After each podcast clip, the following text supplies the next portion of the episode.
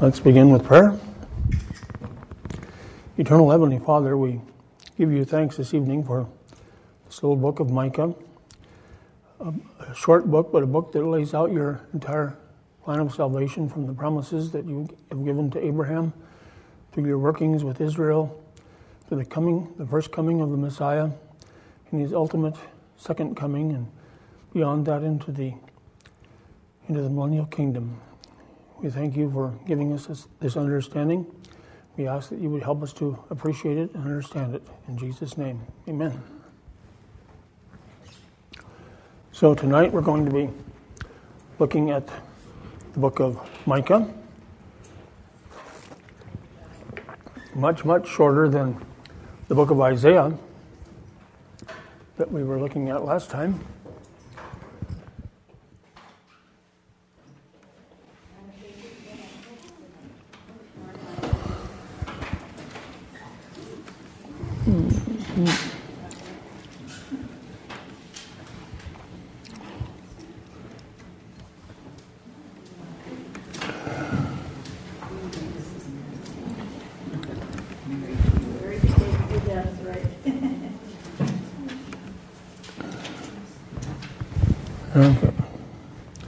I've got too many screens open here.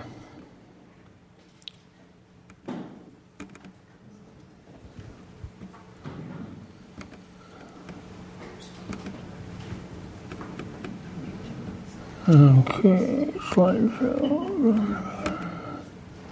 There we go.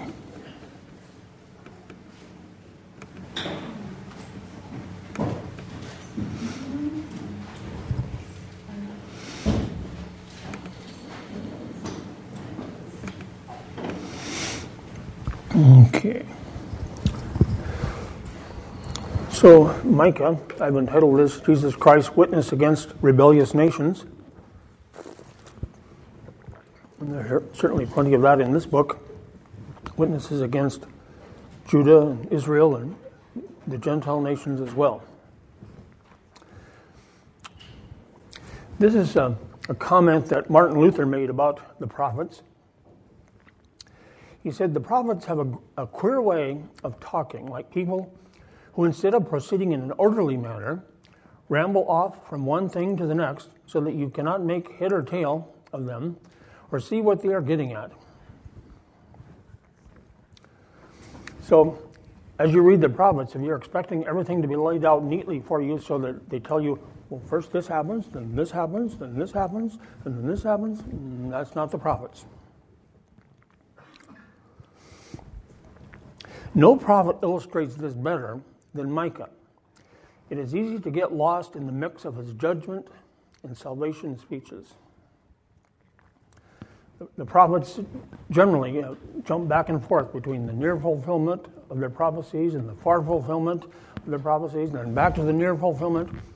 And when they're talking about the far fulfillment of their prophecies, sometimes they might be talking about the first coming of the Messiah, and other times I might be talking about the second coming of the Messiah and the events surrounding that and on into the Millennial Kingdom.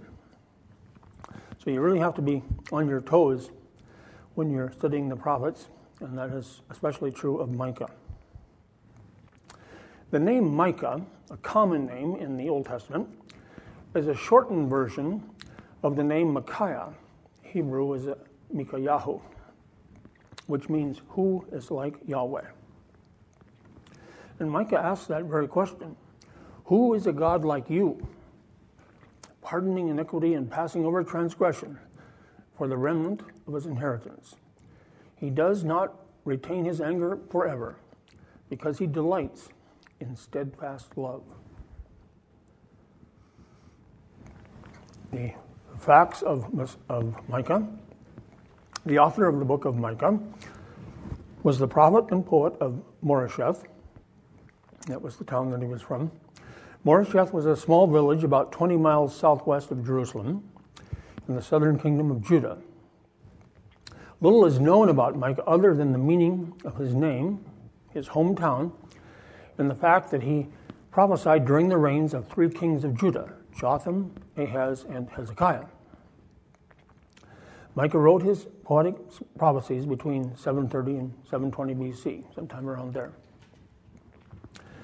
With most of the prophets, we're given the name of the prophet, and we're also given the name of their father. With Micah, we're not given his father's name. That's probably an indication that Micah was not from a prominent family. So with Isaiah, we saw that his family, Isaiah in particular, and his family, they had a lot of influence over the royal court in Jerusalem. But Micah doesn't seem to have had any of that influence over the royal family, the royal court. So he probably was not from a prominent family. Here's a map just to show you where Moresheth is.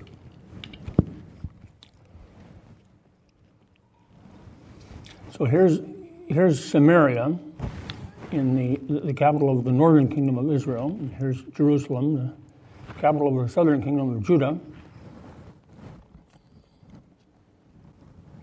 And Moresheth is over here, about 20 miles to the southwest of Jerusalem. It's called Moresheth Gath. It's near the city of Gath, which is located here. And you've heard of Gath before, because in the time of David, Gath was a Philistine city. And that's where Goliath, the giant Goliath, is from, Goliath of Gath. He's from Gath. And Moresheth is near Gath, so it's called Moresheth Gath. One of the things that struck me when I visited this area was that there are lots of caves, underground caves, carved into the chalk. It's very soft to carve, and so there are lots of underground caves carved into the chalk, and the acoustics in there are just incredible. So it's fun to go into the caves and to sing, you know, because the acoustics are so great, especially a group of tourists, travelers, to go in there and sing a song in praise to God.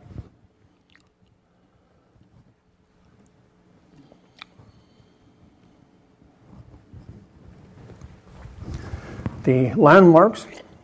Micah represented God to the southern kingdom of Judah. Micah spoke to the common people of Judah, the farmers and villagers. Once again, Isaiah was speaking to the royal court in Jerusalem, and Micah is speaking on behalf of the common people, the farmers and villagers. Micah's theme was God is moving. Yes, his judgment was approaching, but afterward the future would be glorious. The itinerary, the outline of the book. Scholars really struggle with this because it's kind of difficult to discern a pattern in the book. It sometimes seems like a lot of random ideas just put together. But I kind of discerned a pattern in the book.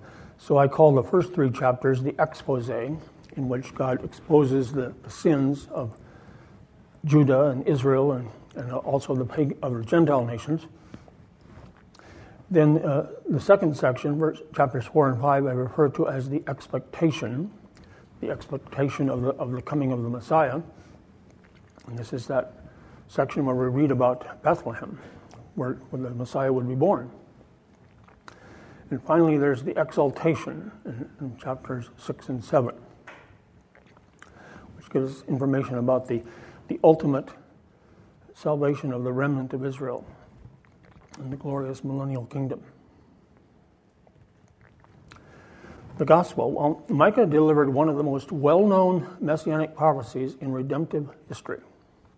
A full 700 years before the events of the gospel took place, a prediction of the little town of Bethlehem becoming the birthplace of the Messiah.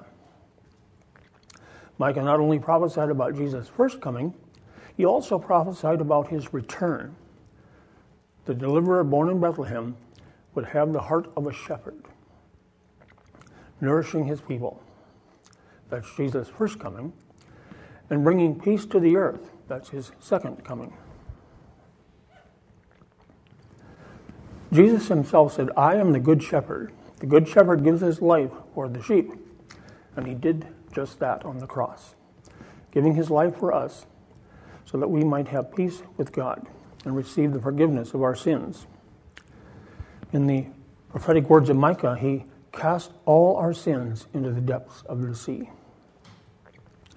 Jesus laid down his life and rose again, and now we wait for him to return and reign in everlasting peace. The history: Micah prophesied during the reigns of Jotham, Ahaz, and Hezekiah. This era was one of Assyrian dominance. The Assyrians conquered Samaria, the capital city of Israel, and destroyed parts of the southern kingdom of Judah. Micah prophesied around the same time as Isaiah, Hosea, Jonah, and Amos. So the liberal scholars have the same problem with Micah that they do with Isaiah, because Micah is living at this time of Assyrian dominance, and then he prophesies about Babylon and the captivity of Judah, and then Judah returning from captivity, and all of that is in the future. So, of course, the liberal scholars say, oh, that can't be. We can't have predictive prophecy. So once again, they tried to say that Amos couldn't have known that. The travel tips from the book, things that we can learn, things that we can apply to our lives. The book of Micah reveals that God wants you to do justly, to love mercy, and to walk humbly with your God. Micah reminds us to put into practice what we know divinely to be true. God has an immediate and an ultimate plan for his people. It's easy to focus on the trials and tragedies of this life and lose sight of what is coming. Micah reminds us that God uses hardships to mature us, and times of rejoicing to remind us of his goodness, whetting our appetites for Christ's triumphant return. Corruption works outward from the core of a nation or an individual. Selfishness, lust, and greed, and laziness are default settings. We don't have to try to do those things, do we? When you read God's Word daily, pray constantly, attend church regularly, and live life with other believers, you fill yourself with the things of God so that in times of trial or temptation, the fruit of the Spirit pours out of your life. God has a big eraser. Let him use it. You will cast all our sins into the depths of the sea. Another prophet says, as far as the east from the west, he has removed from us our sins. So the point is that God has taken them away. And we see that, of course, in the Yom Kippur, Day of Atonement service with the two goats. One goat is propitiation, one goat is expiation, the taking away, the removal of our sins. Confess your every sin to the Lord, everything that weighs you down in running this race, and let him refresh your soul. Micah's style. Micah's powerful literary style has been overlooked for two reasons. First, the Hebrew is difficult, and the structure is not immediately clear to contemporary readers. You'll see a lot of different outlines of the book of Micah because scholars have to really discern what the structure is. But the second thing is that Micah has been overshadowed by his better-known contemporary, Isaiah. So people are more familiar generally with the writings of Isaiah, even though there's a great deal of overlap between the two. We'll see that Micah's description of the coming millennial kingdom is almost verbatim the same as Isaiah's. Nonetheless, the prophet Micah was a master with words and images. Perhaps nowhere in the book is this better illustrated than in Micah 1, 10 through 16. Historically, this is a prophetic description of the route taken by Sennacherib. Sennacherib is the Assyrian king. By Sennacherib's armies that marched toward Jerusalem. So the Assyrians had conquered the northern kingdom of Israel, and then they tried to take the southern kingdom of Judah, and they were almost successful, but God intervened supernaturally and saved Jerusalem and Judah. But in this description, Micah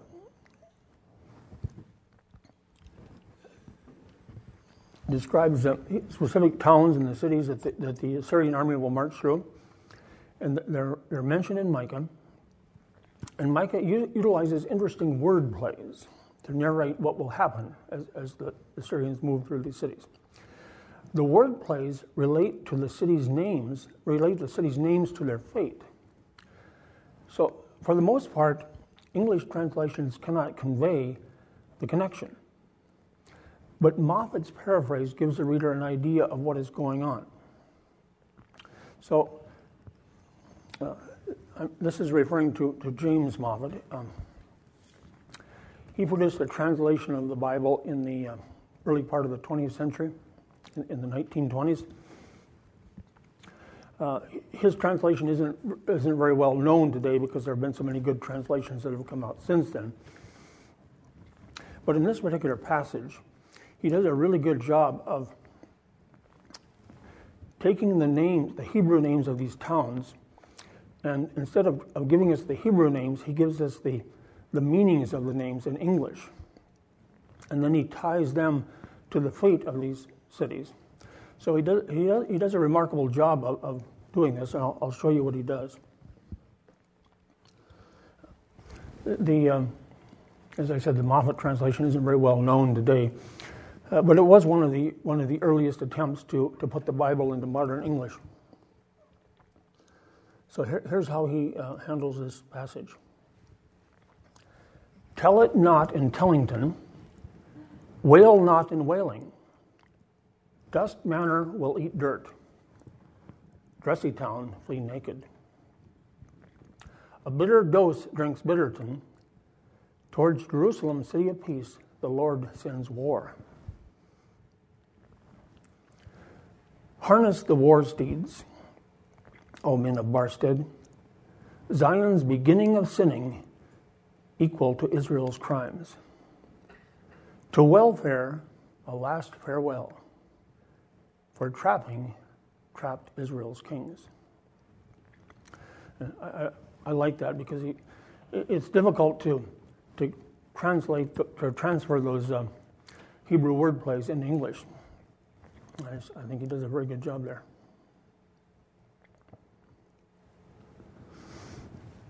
The theological message of Micah. The theology of Micah is largely concerned with divine judgment against sin. That's the main emphasis of the book. Yahweh commissioned Micah to bring this message of judgment against his people, Israel and Judah both departed from the way of the Lord and angered him by their sin. The sin is religious as well as social. Israel's civil and religious leaders, the prophets and priests, have rejected the ways of God. They have a false security in the Lord. So even though they've turned from God, they think that God is on their side. And surely he wouldn't allow anything bad to happen to them. This assertion may be illustrated by the attitudes of the false prophets against whom Micah frequently speaks. They taught that Israel was secure and thus did not speak the word of God. Micah often quoted his prophetic opponents, as for instance in Micah 3:11. Her leaders judge for a bribe, her priests teach for a price, and her prophets tell fortunes for money. Yet they look for the Lord's support and say, "Is not the Lord among us? No disaster will come upon us." The Lord accordingly presses his case against his people, who have broken covenant with him. He reveals himself as a warrior against his people. The Lord desires that his people love him and act justly. He calls them back to himself. Perhaps one of the most moving passages in the book is in chapter 6, verses 6 through 8, taken in Jewish tradition as a summary of the law. So what does God expect from us, is the question that is asked. With what shall I come before the Lord and bow down before the exalted God? Shall I come before him with burnt offerings, with calves a year old? Will the Lord be pleased with thousands of rams, with 10,000 rivers of olive oil? So sometimes we humans think that we need quality, and if that doesn't work, maybe we need quantity. Thousands of rams, thousands of rivers of olive oil. Shall I offer my firstborn for my transgression, the fruit of my body for the sin of my soul? So the pagans, the Gentile nations around Israel, were in the habit of sacrificing their firstborn, their children. It's supposed to signify their total commitment to their pagan gods. But of course, God does not accept human sacrifice. He has shown you, O mortal, what is good. And what does the Lord require of you? This is what God requires: to act justly, and to love mercy, and to walk humbly with your God. While some have tried to read this as an argument against all priestly religion, it is simply to correct an unhealthy emphasis on external religion among some Israelites. So the sacrificial system was not wrong. It was instituted by God. He was the one who instructed Israel to do it. But the sacrificial system becomes wrong when we place reliance upon religion without an attitude of love for God. It can't be just going through the motions. While judgment against sin is the dominant note of the book, hope is not lacking. As early as chapter 2, Yahweh speaks in comforting tones of salvation after judgment. So yes, judgment is coming, but eventually Israel will be delivered and restored. The final picture of God in the last chapter of Micah shows him to be unprecedented in grace and true to his covenant promise to Abraham. The promises to David are not dead, but they will be fulfilled in the future. So God's judgment of Israel does not mean the abandonment of his promises. And of course, those who espouse replacement theology think that it does, but that is not the case. That is not what Scripture teaches us. The promises of Micah. 3 great promises, each beginning with the exhortation to hear. So God exhorts us through Micah to hear about these promises that he has extended to Israel and ultimately to all mankind. First of all, there's the promise of deliverance. Even though Judah will be subdued and taken into captivity, Israel will eventually be delivered. Secondly, there's a promise to overthrow the enemies in the land. And finally, there's a fulfillment of the promises that were made to Abraham. Micah tells us that those promises will be fulfilled. I will surely assemble all of you, O Jacob. I will gather the remnant of Israel. I will set them together like a sheep in a fold, like a flock in its pasture. So God promises that he will deliver Israel and assemble them together. And in that day, declares the Lord, I will cut off your horses from among you and will destroy your chariots. He's speaking now to the Gentile nations that have defied God and have tortured and humiliated Israel. And in anger and wrath, I will execute vengeance on the nations that did not obey.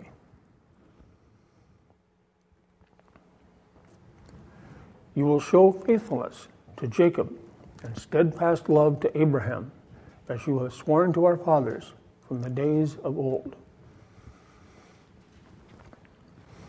So even though Israel was promised judgment, Judah was promised judgment, they were also promised that God would fulfill the promises that he made to Abraham and to David. Micah gives us an extensive catalog of Israel's sins.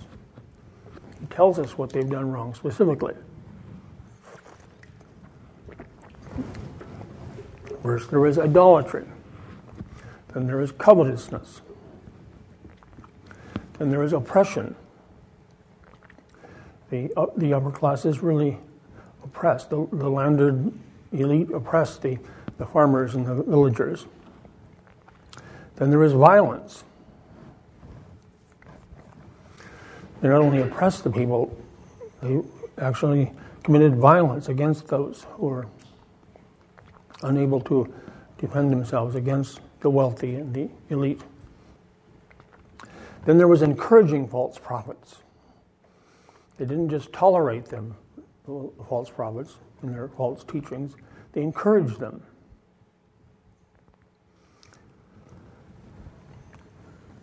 We see the corruption of all levels of society, the corruption of the princes, the civil rulers, the corruption of the prophets, the corruption of the priests, and then, of course, there was bribery and dishonesty.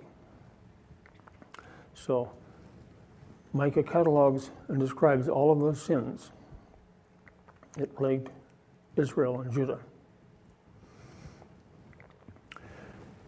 In Micah, there are some outstanding passages about Christ, about the coming of the Messiah. His birthplace is named in chapter 5. In chapter 2, there's a description of Christ as the king. And finally, we are given a description of Christ reigning in righteousness over the whole earth in the coming millennial kingdom. But you, O Bethlehem Ephrathah, who are too little to be among the clans of Judah, from you shall come forth the one, for you come forth for me one who is to be ruler in Israel, whose coming forth is from old, from ancient days. So even though Christ was born as a child in Bethlehem, he didn't just begin to exist at that time. His existence is from old, from ancient days.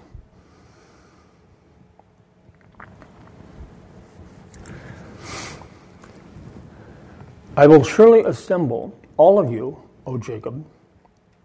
I will gather the remnant of Israel. I will set them together like sheep in a fold, like a flock in its pasture, a noisy multitude of men. He who opens the breach goes up before them. They break through and pass the gate, going out by it. Their king passes on before them, the Lord at their head. So we can understand that Jesus Christ will not only be the shepherd of his people, he will be their king, leading them. But I've highlighted this part of the passage, opens the breach, and break through and pass the gate. What in the world does that mean? Well, this is a good example of how it's important to understand the culture of ancient Israel. And it helps us to understand some passages in the New Testament that might not make very much sense until you understand what's going on here. We read this in John, the Gospel of John. So Jesus again said to them, "Truly, truly, I say to you, I am the door of the sheep." What does that mean? I'm the door of the sheep. That seems kind of puzzling. And this is even more puzzling in the book of Matthew. From the days of John the Baptist until now, the kingdom of heaven has suffered violence, and the violent take it by force. What does that mean? How can you enter the kingdom of God by violence? Well, this passage in Micah helps us to understand that. You see, at night, the shepherd would bring his sheep into an enclosure, either a natural cave or an enclosure made with a stone fence. And he would put his sheep within the enclosure to protect them overnight from predators. And then the shepherd would sleep in the opening, so that if any predators wanted to attack the sheep, they had to get through him. So he was the door of the sheep. And that's what Jesus meant when he said he's the door of the sheep. But what is this thing about violence? Well, in the morning, the sheep are brought out of the enclosure, and they're taken out to pasture with the shepherd leading them. But you see, if you have a whole handful of sheep, it's very difficult for them all to get through that opening at once. They all want to get out to the pasture. So what the shepherd would do is he would make a breach. He would knock down a portion of the stone wall so that all of the sheep could get out. And of course, they're just bursting with enthusiasm to get out to the pasture. So that is what is being referred to in this whole thing in Micah and also in Matthew, where it talks about with violence. I mean, they're just bursting with enthusiasm to get out into the pasture. And that's the way it is with God's people wanting to get into his kingdom.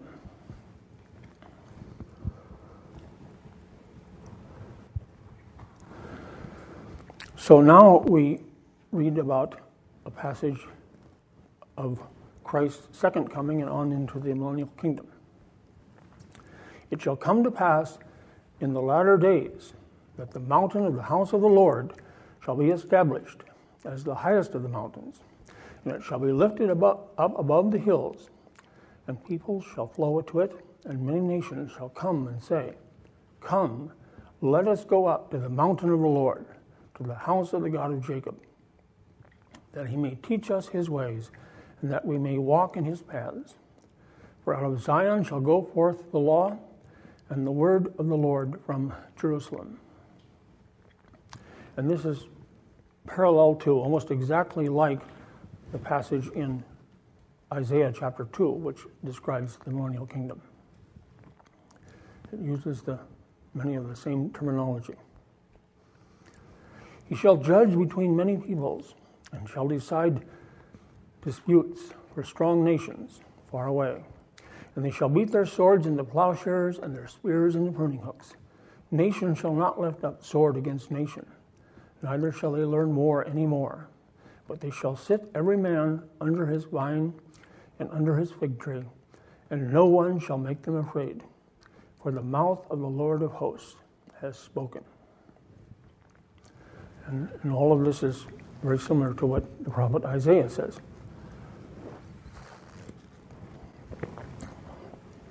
One thing that Isaiah doesn't have is this thing about the every man sitting under his vine, under his fig tree. I really appreciate that particular line, because many people think that what we need to have utopia on earth is we need socialism. We need everybody owning everything in common. But this verse very clearly says that every man will sit under his own vine and his own fig tree. So there's private property in the millennial kingdom. Not socialism, not communism. "For all the peoples walk each in the name of its God." So all the pagan Gentile nations tend to walk in the worship of their God, but we will walk in the name of the Lord our God forever and ever.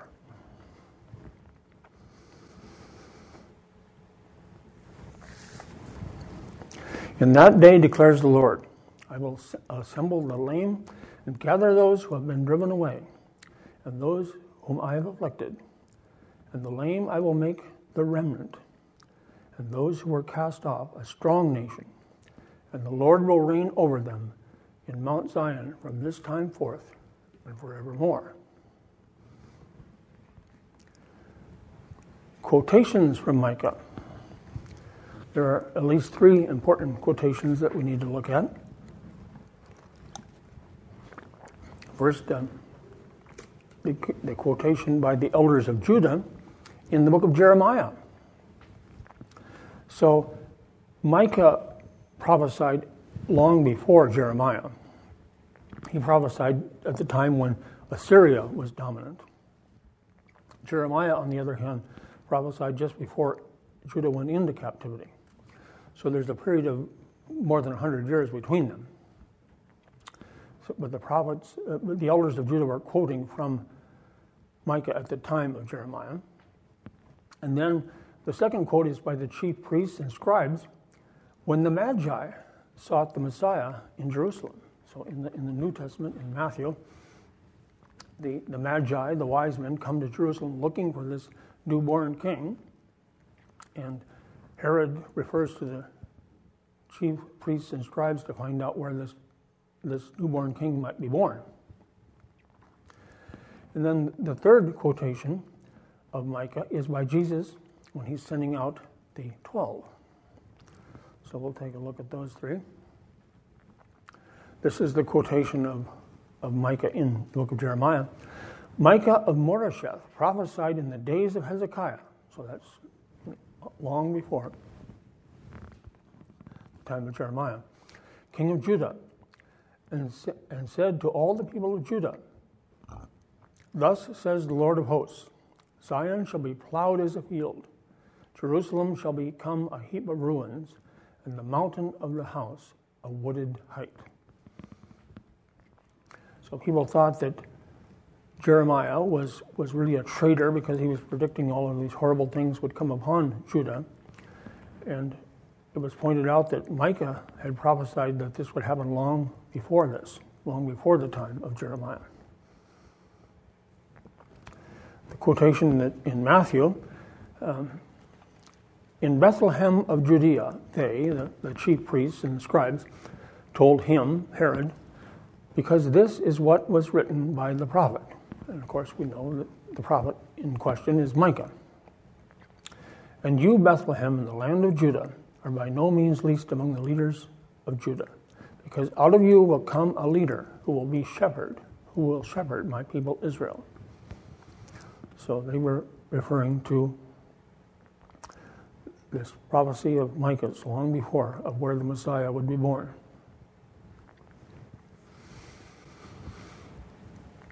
And this is what Jesus said, referring to this passage in Micah. For I have come to set a man against his father, and a daughter against her mother, and a daughter-in-law against her mother-in-law.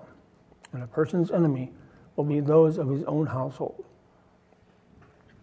So many times we find that the words of Jesus didn't originate in the first century. Many times he's quoting from passages in the Old Testament. For example, when he was tempted in the wilderness, each time that Satan tempted him, he quoted a passage from the Old Testament. And even at the time of his crucifixion, my God, why have you forsaken me? Well, that's a quotation too. Those are not original words that Jesus just invented in the first century. The word remnant is often used by the prophets. Many of the prophets use that word. They speak of the remnant. What does it mean? Remnant refers to the small part of the nation of Israel that God always preserves for himself. No matter how debauched and far away from God Israel went, there was always a remnant. There were always those who remained faithful to God. And those are some of the places in Micah where a remnant is referred to. I will gather the remnant of Israel. I will set them together like sheep in a fold, like a flock in its pasture. And the lame I will make the remnant, and those who are cast off, a strong nation, and the Lord will reign over them in Mount Zion from this time forth and forevermore. Therefore he shall give them up until the time when she who is in labor has given birth. Then the rest of his brothers shall return to the people of Israel. In the Olivet Discourse, Matthew 24, Mark 13, Luke 21, those are the three parallel passages, Jesus uses that same metaphor of a woman in labor giving birth when he's speaking of Israel and the remnant of Israel who will go through the tribulation. Then the remnant of Jacob shall be in the midst of many peoples, like dew from the Lord, like showers on the grass. And the remnant of Jacob shall be among the nations, in the midst of many peoples, like a lion among the beasts of the forest, like a young lion among the flocks of sheep. So Israel will yet be restored to this place of prominence among the nations. Who is a God like you, pardoning iniquity and passing over transgression for the remnant of his inheritance?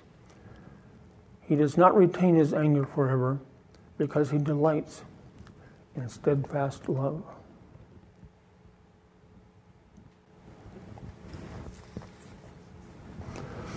So those three segments of the book of Micah that I talked about earlier, the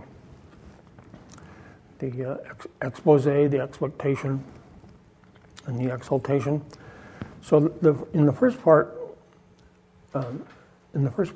of the book, there's a message to the people concerning Israel's sin. Hear, you peoples, all of you, pay attention, O earth, and all that is in it, and let the Lord God be a witness against you.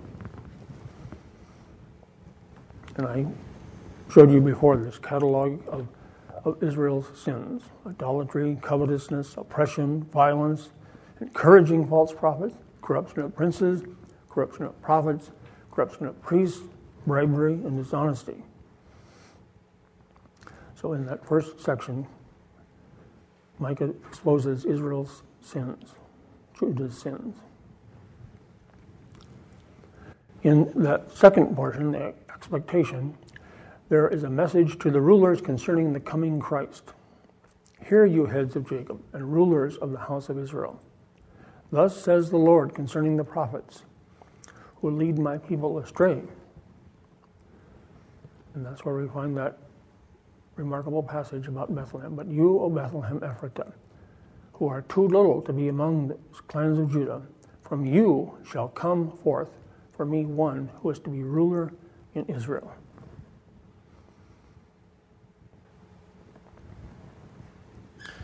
In the third section, we see a message to the chosen people concerning God's argument. God's argument against them. Hear, you mountains, the indictment of the Lord, and you enduring foundations of the earth. For the Lord has an indictment against his people, and he will contend with Israel. So many times throughout the Old Testament, we see that God calls the natural world, the mountains, the stars, the sun and moon, to be a witness against Israel. God is pictured as one bringing a lawsuit against his people.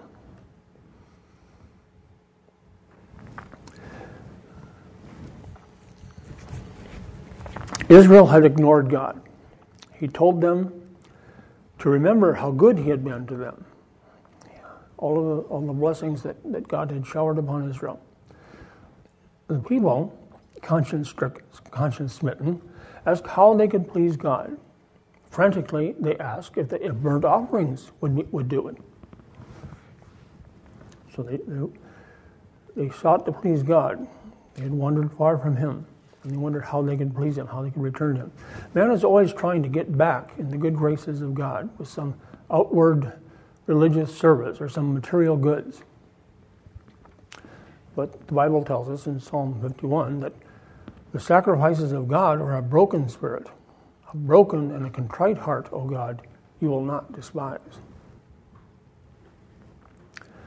God wants righteous conduct and a real personal experience of him in each life. Because of unrighteous conduct, the people had to suffer unbelievable consequences. We see that both the northern kingdom of Israel and the southern kingdom of Judah went into captivity and suffered greatly. God is a righteous judge. God wants righteous conduct and a real personal experience of him in each life. But the best way to get back in God's graces is to accept God's grace.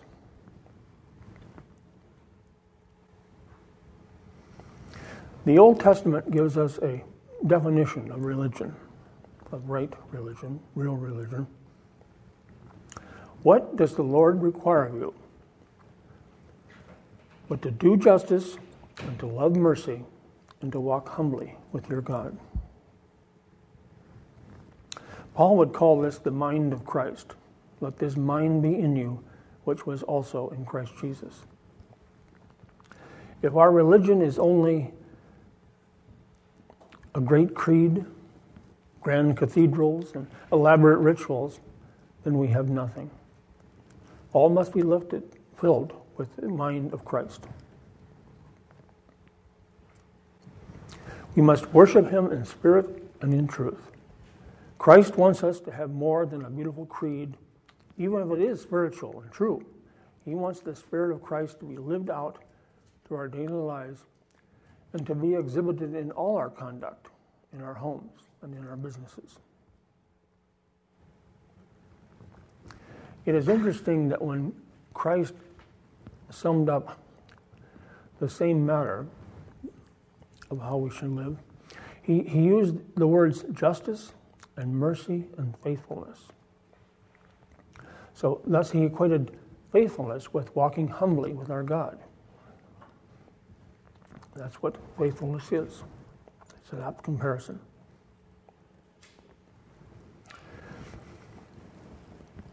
You all know who Corrie ten Boom is, right? The Dutch lady who, as a child, her family hid Jews during World War II. And when the Nazis finally found out about them, they sent them off to a concentration camp. She had something to say about this famous verse. He will again have compassion on us. He will tread our iniquities underfoot. You will cast all our sins into the depths of the sea. And this is what Corrie ten Boom had to say about that verse. When we confess our sins, God casts them into the deepest ocean, gone forever. I believe God then places a sign out there that says, no fishing allowed. What's that? That's for Bob DeWay. Well, the human tendency is to want to go back and dredge up our sins and to say, well, I'm not good enough. I don't see how God could have ever forgiven me. But God tells us that he does forgive us, and he does take the sins that we have confessed and repented of, and he casts them into the depths of the sea, never to be reclaimed, never to be dredged up.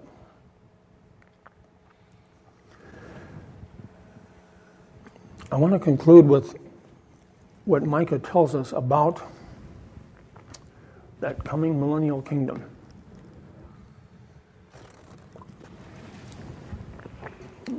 Those who take an amillennial position don't want to try to spiritualize all of the statements of the prophets about this coming millennial kingdom. I don't really think that you can do that and be intellectually honest. Micah tells us about this coming millennial kingdom and gives us a vivid description of it. First, he tells us that the capital of Christ's kingdom will be Jerusalem. He tells us the extent of Christ's kingdom, that it will be universal, that it will be over all the earth. He gives us the keynote of Christ's kingdom, that it will be peace. It will be a time of peace that this war-torn world has not seen since Cain killed Abel. He gives us the blessing of Christ's kingdom, that it will be a time of unprecedented prosperity. Other prophets talk about how the plowman will overtake the reaper, that the earth will just be bursting with prosperity and abundance.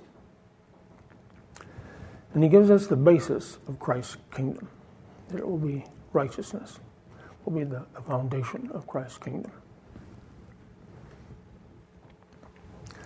And that is an overview of the book of Micah.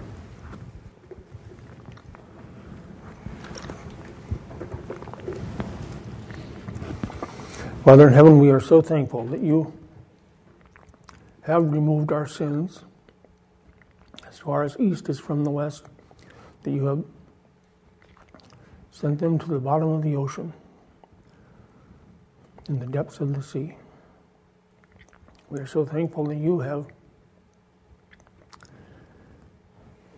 given us extended grace and mercy to us. We are so thankful that we don't have to come up with some way to please you based on our own goodness, our own greatness. That neither the quantity or the quality of our things that we might offer to you will ever measure up. But you and your kindness and your mercy have extended to us your love and your compassion. We thank you for that. We ask that you would help us to appreciate it even more and to tell others about the glorious comfort that we have found in you. We ask this in Jesus' name. Amen.